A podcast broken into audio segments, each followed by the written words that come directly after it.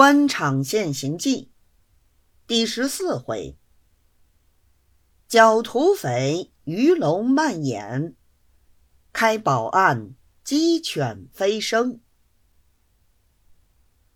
却说蓝仙祭死之后，次早关梅推门进去一看，这一下非同小可，立刻张皇起来。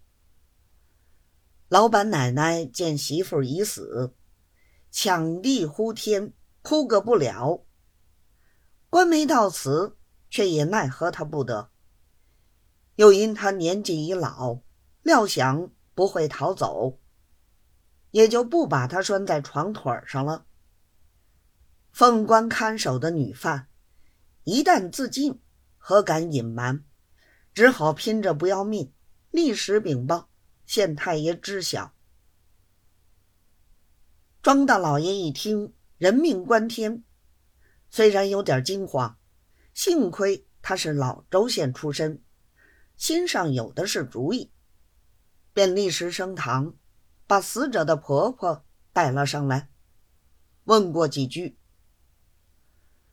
老婆子只是哭求伸冤，老爷不理他，特地把捕快。叫了上去，问他：“蓝仙做贼，是谁证件？”捕快回称：“是她婆婆的证件。”老爷喝道：“她同她婆婆还有不是一气的？怎么说她是证件呢？”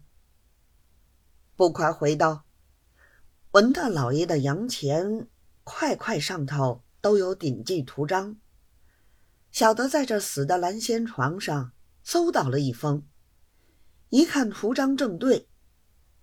他妈也不知这洋钱是哪里来的，还打着问他。大老爷不相信，问这船上的老婆子可是不是？老爷便问老板奶奶道：“你媳妇这洋钱是哪里来的？”老婆子回。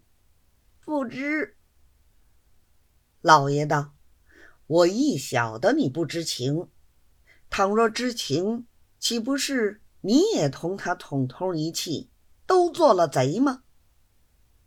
老婆子道：“我的青天大老爷，我实情不知道。”老爷道：“捕快搜的时候，你看见没有？”还是在死的蓝仙床上搜着的呢，还是在你同你别的女儿床上搜着的呢？老婆子一听这话，恐怕要拖累到自己，连着玉仙，连忙哭诉道：“实实在在是蓝仙偷的，是在他床上翻着的。”老爷道。可是你亲眼所见？